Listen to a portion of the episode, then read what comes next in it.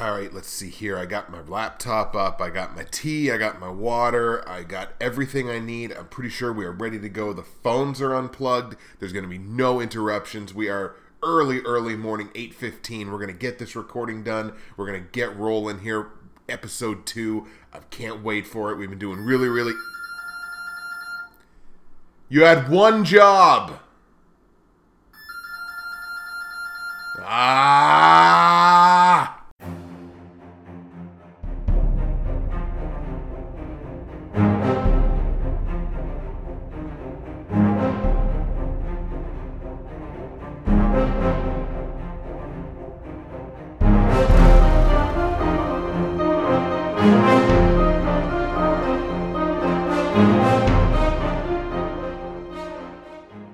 May not be the intro you want, but it's the intro you got.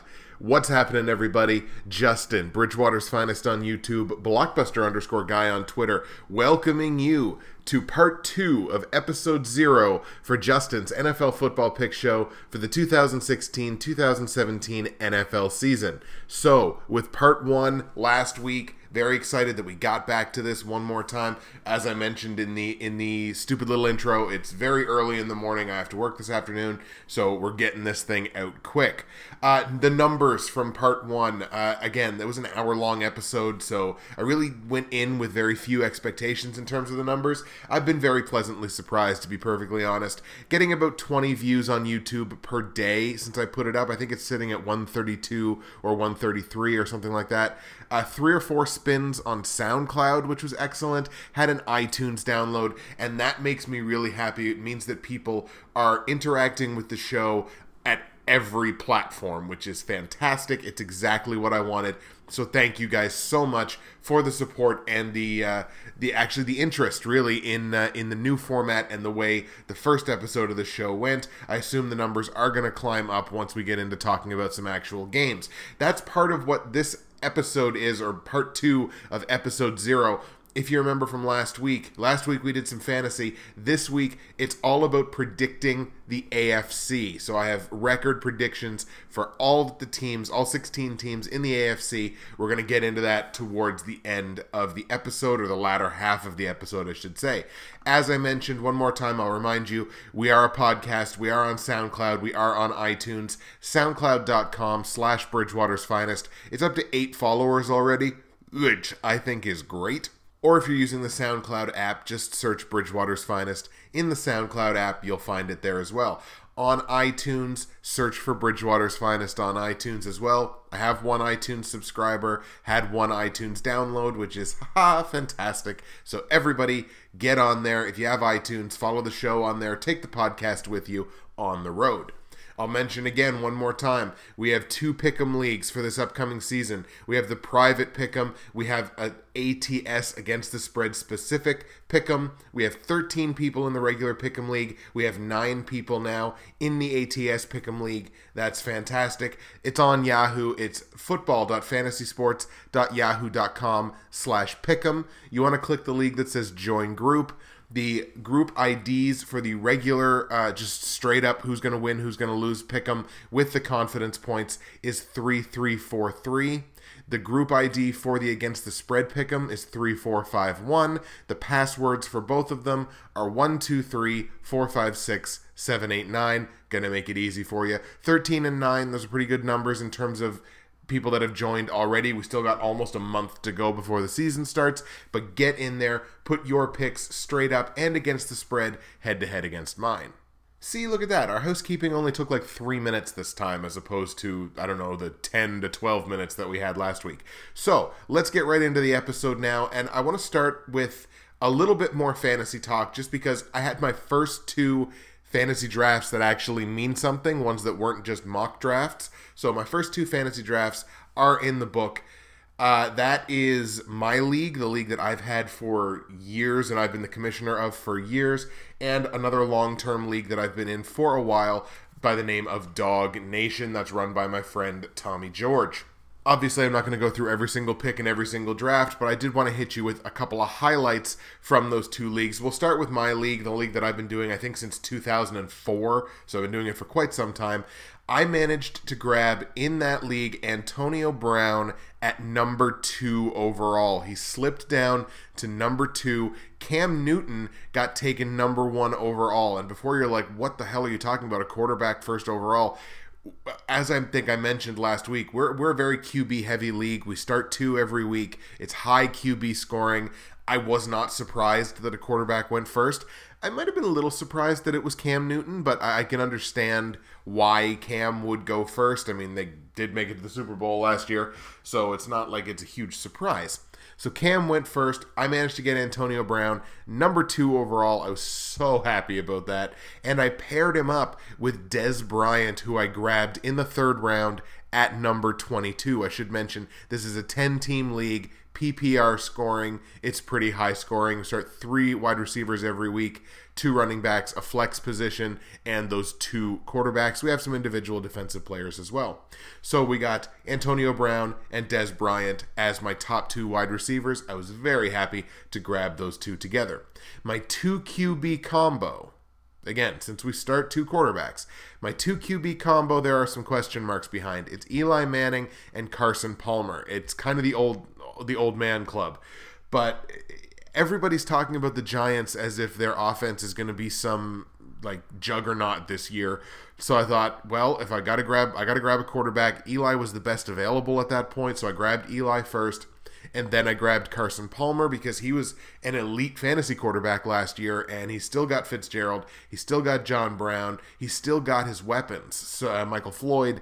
So uh, uh, hopefully that works out and he can put up something of a repeat performance there. So Eli Manning, Carson Palmer, that's my two Q B combo for most weeks. I grabbed Tony Romo as my backup because there, there's always that sort of puncher's chance that in the regular season, Tony Romo is usually pretty damn good if he's in there. So I grabbed him as my backup, and if he starts putting up wicked numbers, he could start becoming one of my every week starters. So that's my Q B uh, depth chart there, Eli Manning, Carson Palmer, and Tony Romo. I think my favorite part of that team, aside from my wide receiver depth there at the top with obviously Antonio Brown and Dez Bryant, who there is a little injury concern behind, I will admit that, probably my running back depth, and specifically at the back end of it, I drafted Arian Foster at one hundred nineteenth overall as my R B five.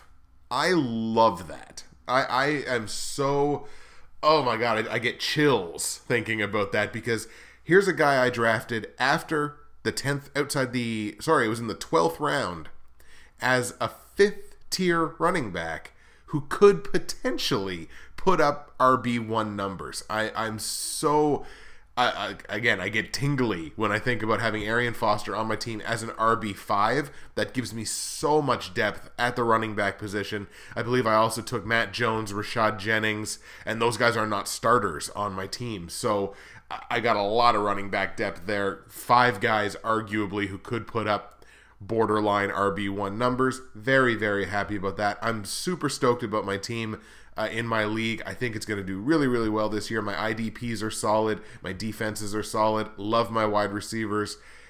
Quarterback's really the only question mark there, which could be a huge question mark in this league because it's so quarterback heavy, but I think we're going to do just fine. Popping over and taking a look at the other draft I talked about, Dog Nation, uh, that was Adrian Peterson was my pick uh, at number six overall. I picked sixth in a ten-team league, so I was picking fairly quickly.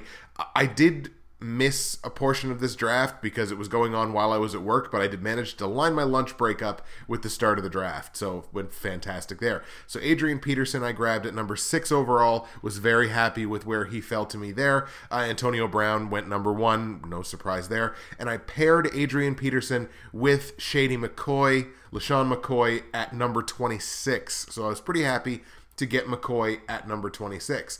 Aaron Rodgers, I grabbed as my quarterback. I believe I spent a second or second or fourth round pick on him, but I'm pretty sure it was a second round pick. So it was a high price to pay, but for one of the four to five elite quarterbacks in the league, I was willing to pay that price.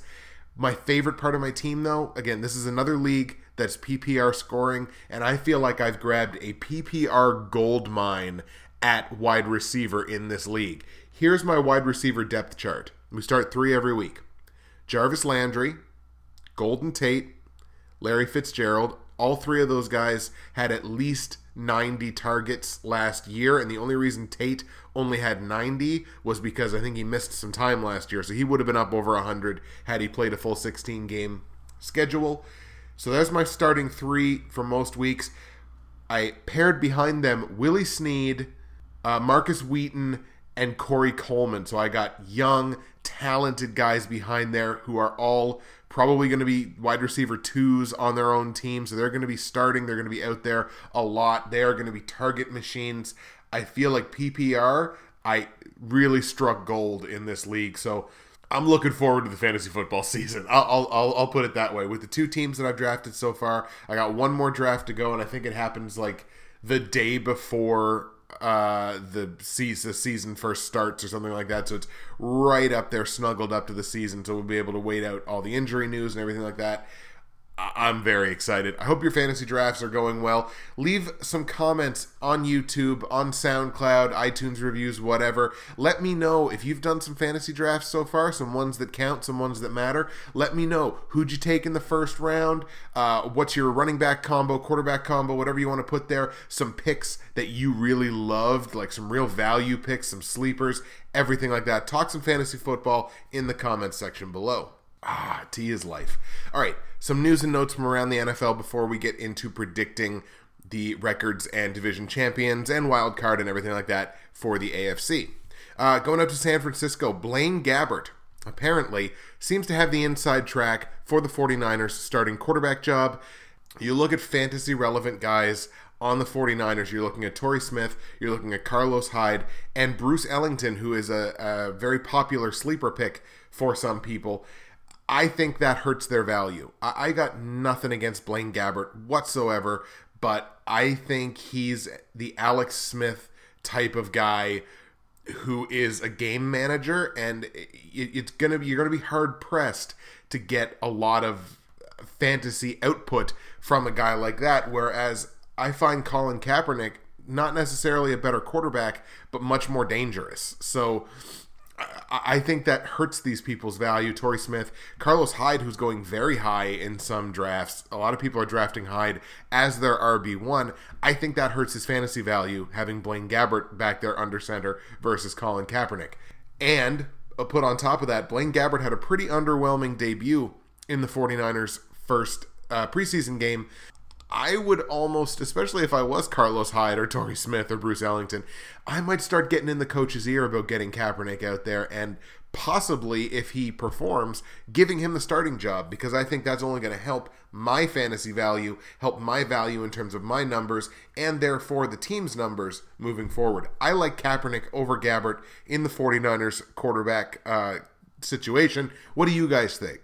Some bad news out of the Mile High City that is sure to make Billy B very upset and have a couple of sleepless nights. Broncos defensive end Vance Walker has officially torn his A C L. He will miss the entire two thousand sixteen season. That is a definite blow to that Super Bowl winning defensive line.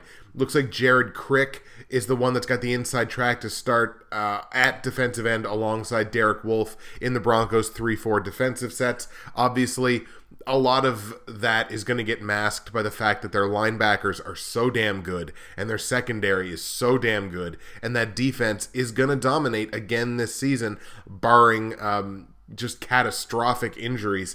But will that have an impact on Denver's season, or what impact will that have on Denver's season to not have a guy like Vance Walker up front there on the defensive line? That Broncos defensive line, the front seven, they're very good. Uh, so and they're very deep. Exa- is is the other thing. So I mean, going from Vance Walker to Jared Crick, it's not a giant step down. So I I don't think it's going to have a major impact. But you know, people that follow the Broncos very closely would be able to answer that better than I can. So Vance Walker torn A C L. Jared Crick's going to be in there probably starting every game. What impact is that going to have on Denver's season and on the Uh, efficiency and effectiveness of their defense? Let me know in the comments section below.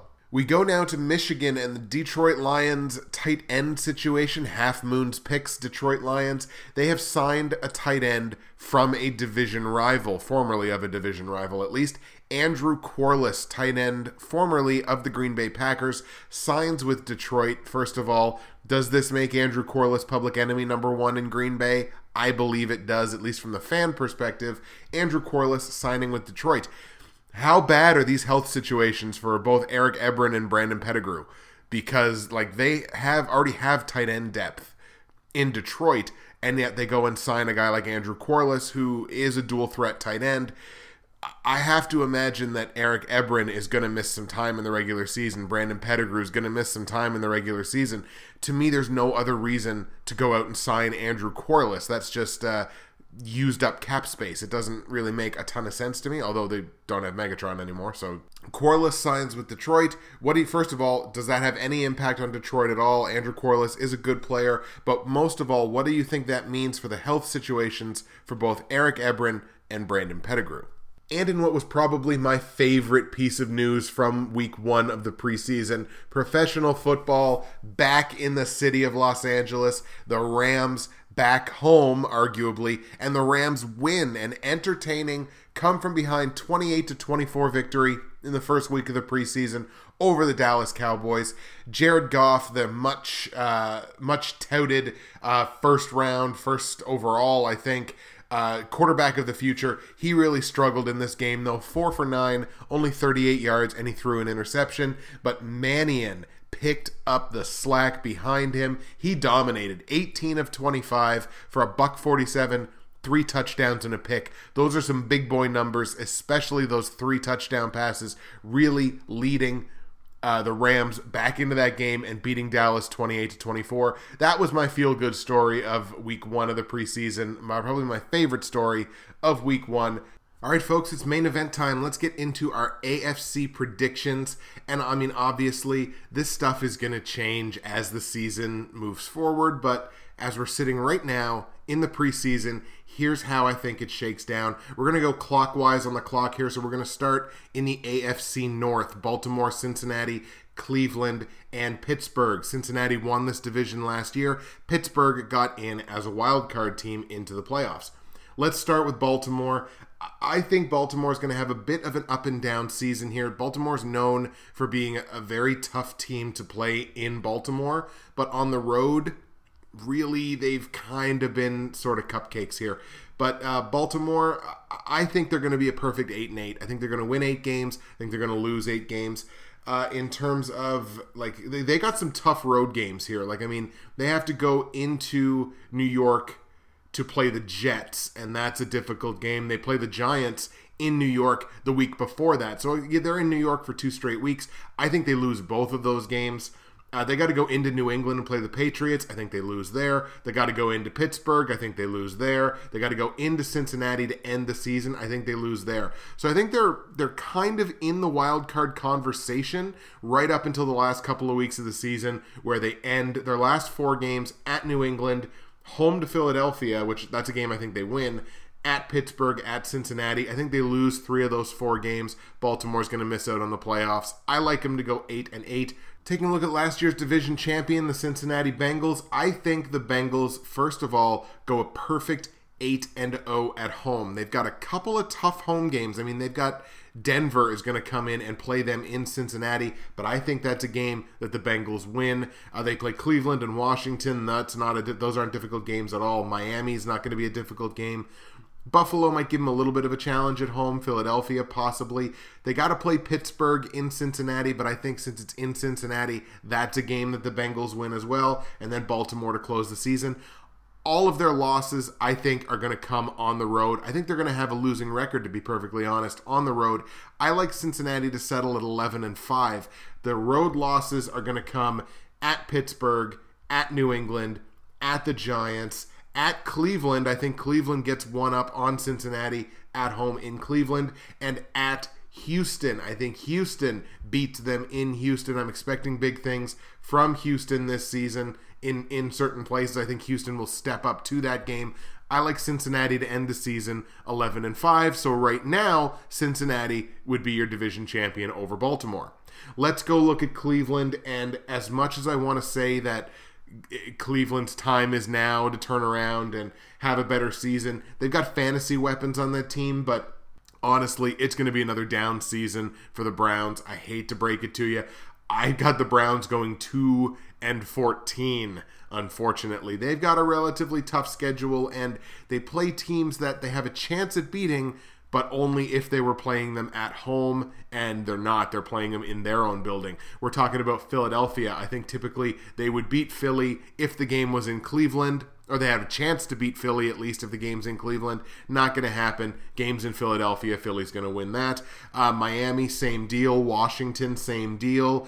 Tennessee, Baltimore, same deals there as well. Uh, and Buffalo as well. All those games are on the road, and Cleveland has no idea as a team how to win on the road. They don't have that identity. They haven't had that identity for years. I think the only two games that Cleveland wins this year, they're both at home, and they bookend their bye week in Week thirteen. I think they beat the Giants, and I think they beat Cincinnati, which is a huge game, a big, will be a feather in their cap for the rest of the season, but then I think they close by losing three straight games.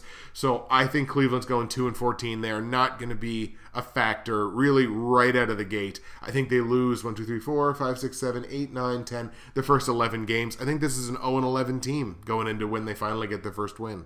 And then we come to the Pittsburgh Steelers, who I am expecting to have a monstrous year this year.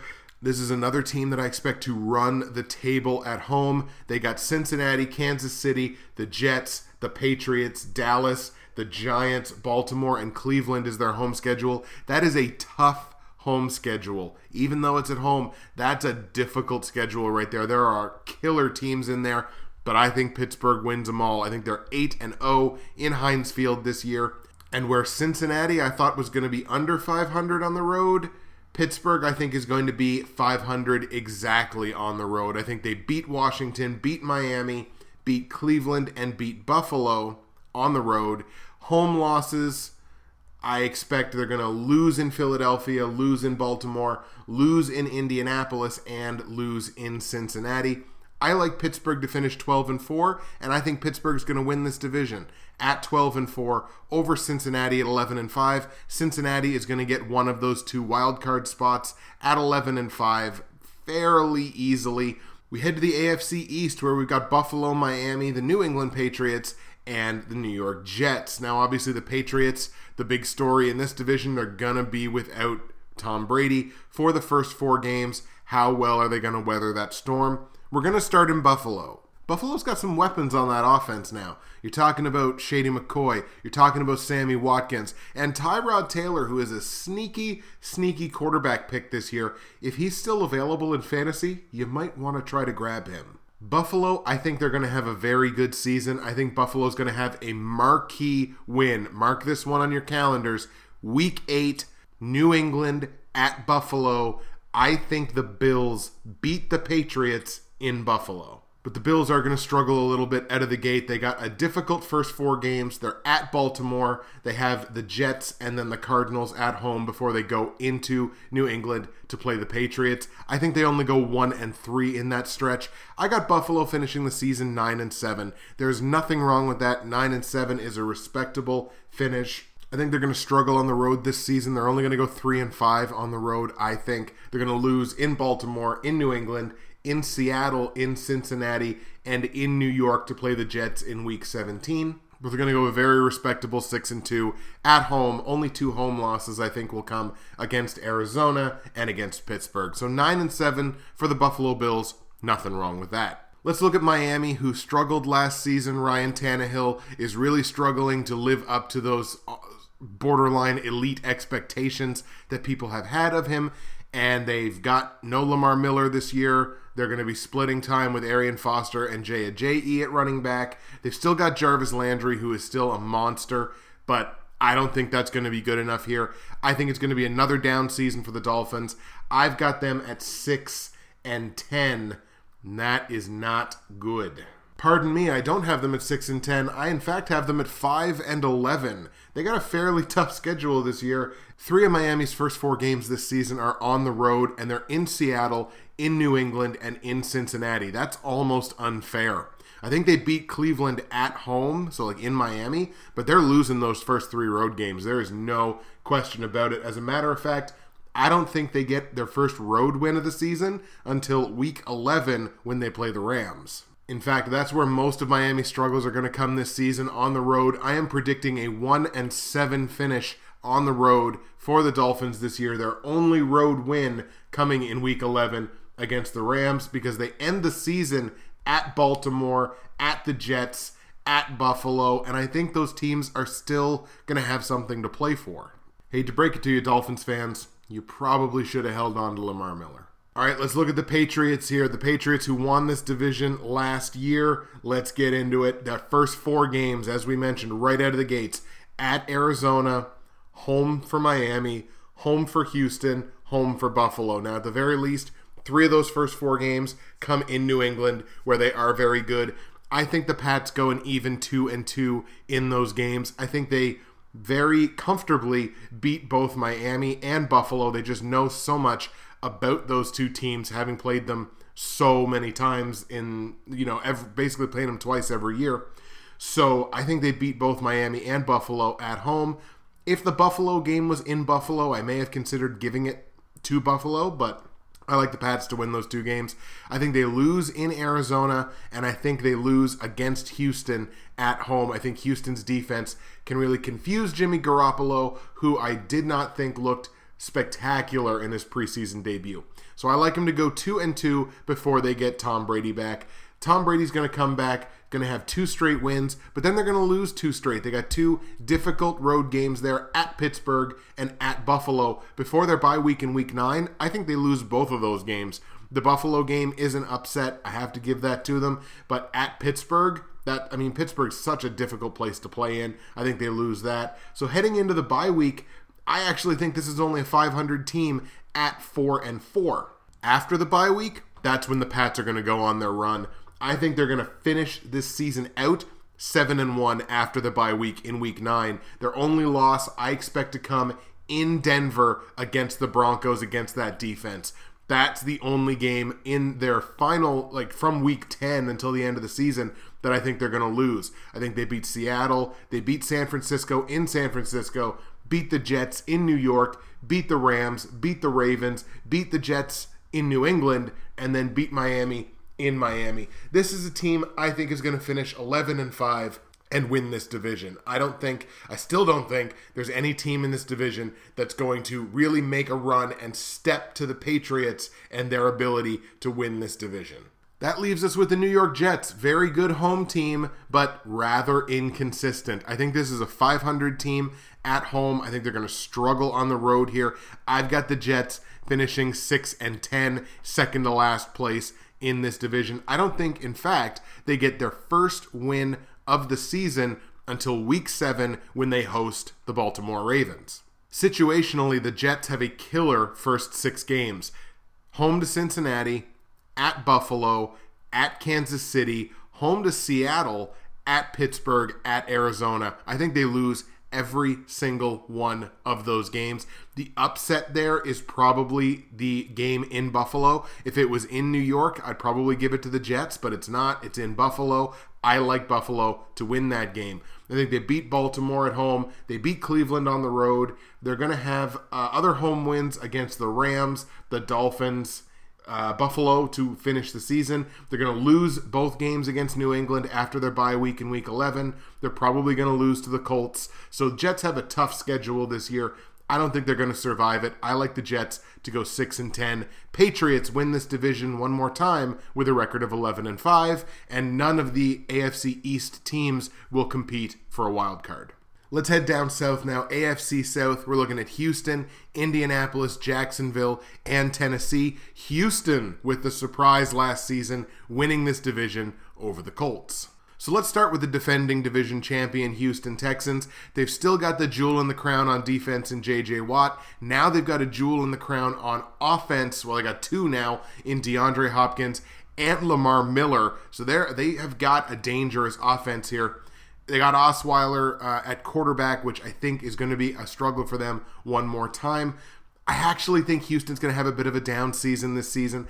I like them to finish exactly eight and eight, five hundred record. Might be a little disappointing coming off the division win last year. They start the season out. Uh, I think they beat Chicago. And actually, I think they go into New England, as I mentioned, in week three and beat the Patriots, which is a huge win for them.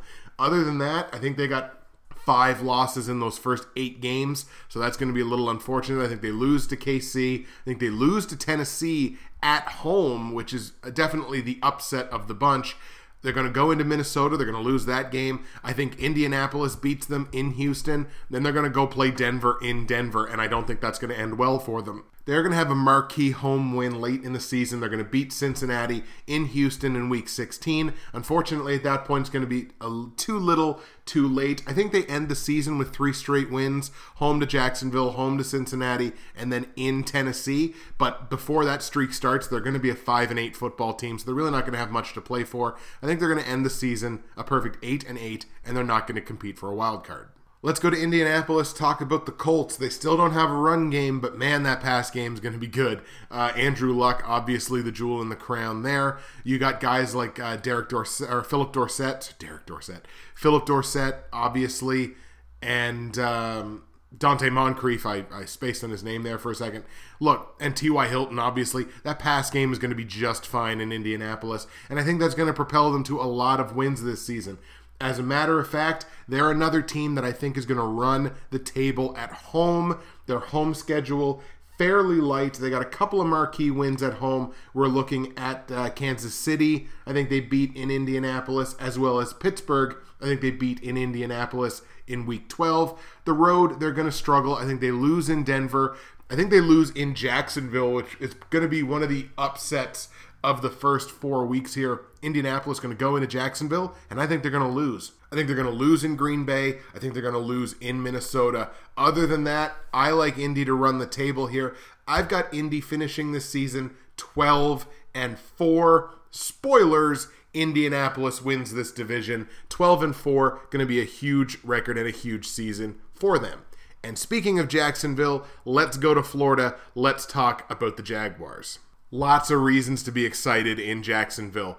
Blake Bortles looks like it was his coming out party. He looks to take a huge step forward this season. Allen Robinson, Allen Hurns, T J Yeldon, Chris Ivory now. There are a lot of reasons to be excited about that offense in Jacksonville. Unfortunately, Jacksonville's defense is still Jacksonville's defense. If you step up to a team that's got a good offense, I...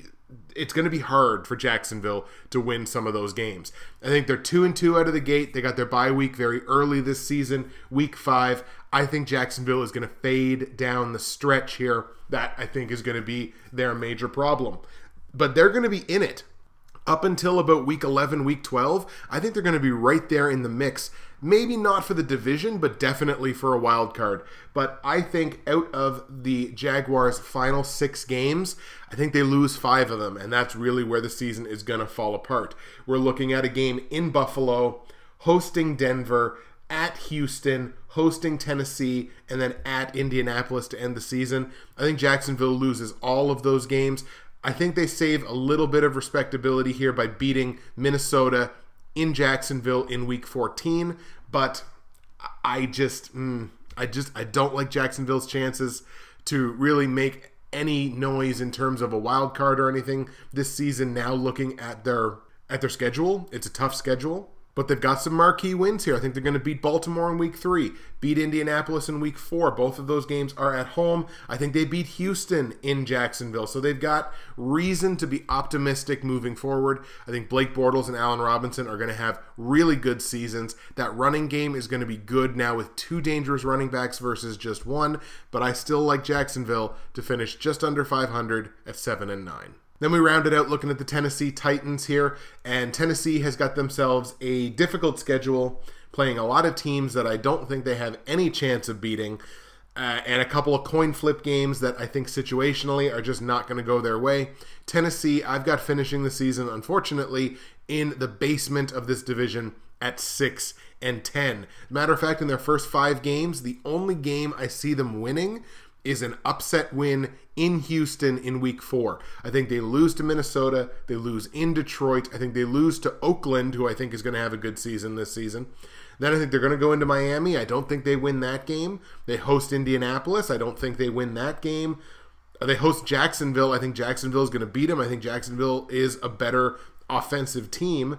They're going to have some marquee wins here. The big ones are going to come back-to-back here in Week nine and Week ten. I think they go into San Diego and they beat the Chargers.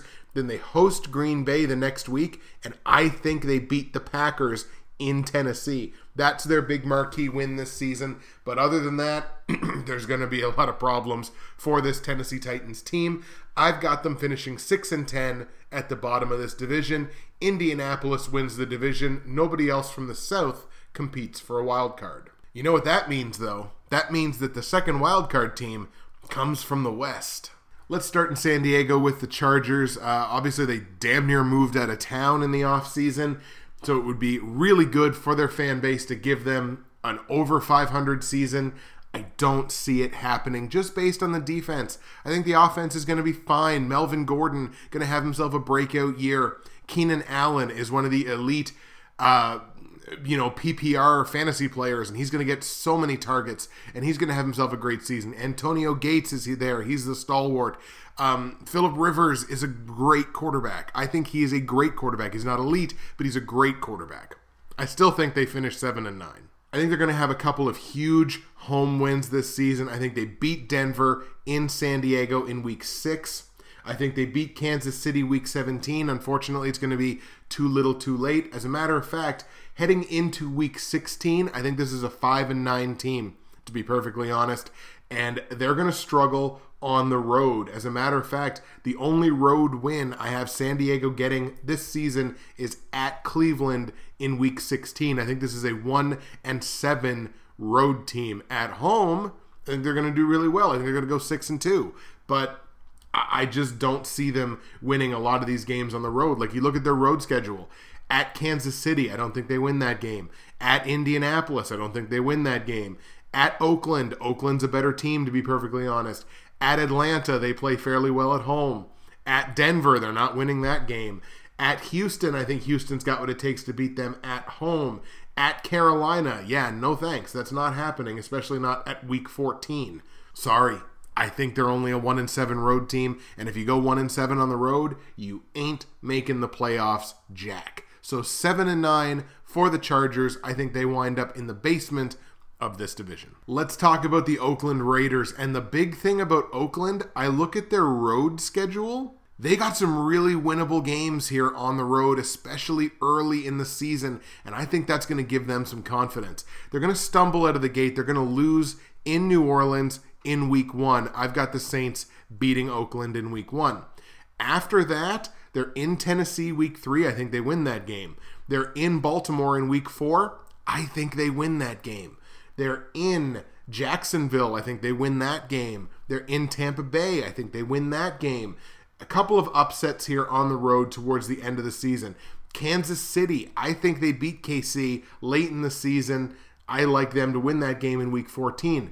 San Diego, I like them to win that game. And the big one, I like them to beat Denver in week seventeen in Denver, only because at that point, I don't think Denver is going to have a whole hell of a lot that they need to play for. I think they will have already, spoilers, wrapped up a playoff spot by that point, so I don't think they're going to have a ton to play for. I like Oakland to win that game and finish the season nine and seven. I think they're going to struggle a bit at home. They've got difficult home games. Kansas City, Denver, Carolina, Indianapolis. I think they lose all of those games. But I like Oakland to finish the season at nine and seven. Does that mean playoffs? Mm, almost. So close, so close. Kansas City. I think Kansas City finishes ten and six. Oakland is going to come so achingly close, and Buffalo too, I think, comes so close to the playoffs, but they're just going to miss out. I just like Kansas City's schedule that much, just that tiny littlest bit more. I like K C to finish ten and six. Actually, I think they start the season three and oh. I think they start as the hottest team in the A F C. I think they stumble a little bit from there, but they're still going to have a really good season. Actually, all but one of Kansas City's losses this season, I think, are going to come on the road. I think they're going to struggle on the road this season at three and five. But I like them to go seven and one at home. I think the only home game they lose this season is against Oakland in week fourteen. That would mean home wins against San Diego, the Jets, who don't play well on the road, the Saints, who don't play well on the road, Jacksonville, who don't really play well on the road based on their history.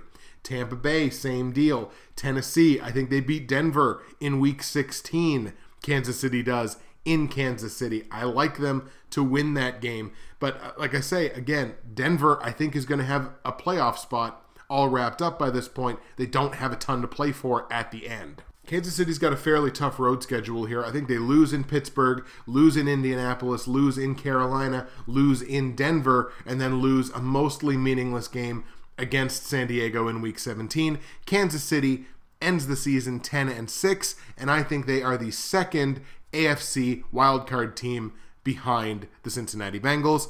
That leaves the Denver Broncos, who I think will repeat as division champions. I've got them finishing the season at eleven and five. I've got four of their five losses coming on the road. I think Denver loses in Cincinnati, loses in San Diego in week six. That's an upset, I understand. I think they lose in New Orleans in week ten, just ahead of the bye week. I think they'll be looking ahead to their bye as it comes relatively late in the season. And I think they lose in Kansas City, as I mentioned, in week sixteen, with not a whole hell of a lot to play for. But at home, I mean, these guys are virtually untouchable. I think they're going to go seven and oh at home before the last week of the season, a meaningless game against Oakland, which I think the Raiders will win. Denver, eleven and five. They got some marquee home wins here. It's a tough home schedule. I think they get it done. Starting right off the bat, Carolina week one, Super Bowl rematch, Denver wins that game. Indianapolis, Denver wins that game. Atlanta, they don't play very well on the road, so I understand, but Kansas City, Denver wins that game. New England in week fifteen, Denver wins that game in Denver. I like the Broncos to finish eleven and five. And win the division. So if all that happened, you'd be looking at first round playoff matches probably of Denver, K C, and New England, Cincinnati. Wow. I would love that on wildcard weekend in the A F C. Those are my A F C predictions. Pats win the East, Steelers win the North, Colts win the South, Broncos win the West, Chiefs and Bengals are your wildcard teams. All right, folks, that is going to do it for part two of episode zero of Justin's N F L Football Pick Show for the two thousand sixteen two thousand seventeen N F L season. Next week, we're doing another fantasy episode. We're updating the top fifty big boards. We're going to see who's gone where, who's moving up, who's moving down, who's dropped out of the top fifty, and who you should just avoid entirely. That is next week. Thank you guys so much for taking the time to listen once again this week. It's a relatively long episode, but it is shorter than last week, so we're moving in the right direction. Going to try to get this thing to around forty to forty-five minutes once we actually get into the season. Shouldn't be too difficult from here. That's it for me, Justin, Bridgewater's Finest on YouTube, Blockbuster underscore guy on Twitter. Do not forget, join the private pick'em three three four three on Yahoo. Join the A T S pick'em three four five one on Yahoo. Passwords one two three four five six seven eight nine for both of those leagues. SoundCloud, iTunes, all that good stuff. Thank you very much for listening. We will see you again next week when it's time to talk a little more fantasy. See you then.